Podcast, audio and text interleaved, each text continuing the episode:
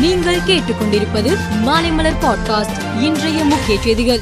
சென்னை மெரினா கடற்கரையில் நாட்டின் எழுபத்தி நான்காவது குடியரசு தின விழாவை முன்னிட்டு ஆளுநர் ஆர் என் ரவி தேசிய கொடியேற்றினார். இந்திய விமானப்படை ஹெலிகாப்டர் மூலம் மலர் தூவி மரியாதை செலுத்தப்பட்டது. தொடர்ந்து அணிவகுப்பு மரியாதையை ஆளுநர் ஆர் என் ரவி ஏற்றி வருகிறார். சென்னை மெரினாவில் நடைபெற்ற குடியரசு தின விழாவில் முதலமைச்சர் மு ஸ்டாலின் வீரதீர செயலுக்கான அண்ணா பதக்கம் காவல் பதக்கம் கோட்டை அமீர் விருது வேளாண் துறை சிறப்பு விருது உள்ளிட்ட பல்வேறு விருதுகளை சாதனையாளர்களுக்கு வழங்கி கௌரவித்தார். நாட்டின் எழுபத்தி நான்காவது குடியரசு தின விழா இன்று டெல்லியில் சென்ட்ரல் விஸ்டா திட்டத்தில் புனரமைக்கப்பட்ட கடமை பாதையில் கொண்டாடப்பட்டது. கடமை பாதையில் நடைபெற்ற குடியரசு தின விழாவில் ஜனாதிபதி திரௌபதி முர்மு தேசிய கொடியை ஏற்றினார்.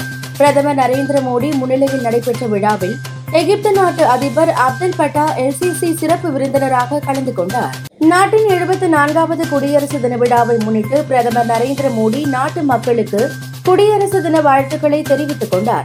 அப்போது அவர் நாட்டின் மாபெரும் சுதந்திர போராட்ட வீரர்களின் கனவுகளை நிறைவேற்ற நாம் ஒற்றுமையாக முன்னேற வேண்டும் என்று விரும்புகிறேன் என்றும் குறிப்பிட்டிருந்தார். டெல்லியில் சாத்ரச்சல் மைதானத்தில் குடியரசு தின கொண்டாட்டம் நடந்தது. அதில் முதல் மந்திரி அரவிந்த் கெஜ்ரிவால் தேசிய கொடியேற்றினார். பின்னர் பேசிய கெஜ்ரிவால் சீன ஆக்கிரமிப்பை மீறி அந்நாட்டுடனான இந்திய வர்த்தகத்தை நாம் அதிகரித்து உள்ளோம்.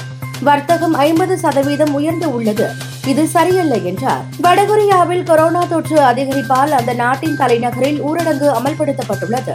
ஊரடங்கு தொடர்பான அரசின் உத்தரவில் கொரோனா பரவல் குறித்து குறிப்பிடவில்லை என்ற போதும் காய்ச்சல் மற்றும் மூச்சு திணறல் நோயால் மக்கள் பாதிக்கப்படுவதற்கு கொரோனாவின் தாக்கமே காரணமாக இருக்கும் என நம்பப்படுகிறது.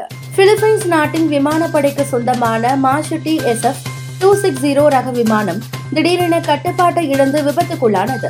இதில் வயல்வெளியில் விமானம் விழுந்து நொறுக்கியது.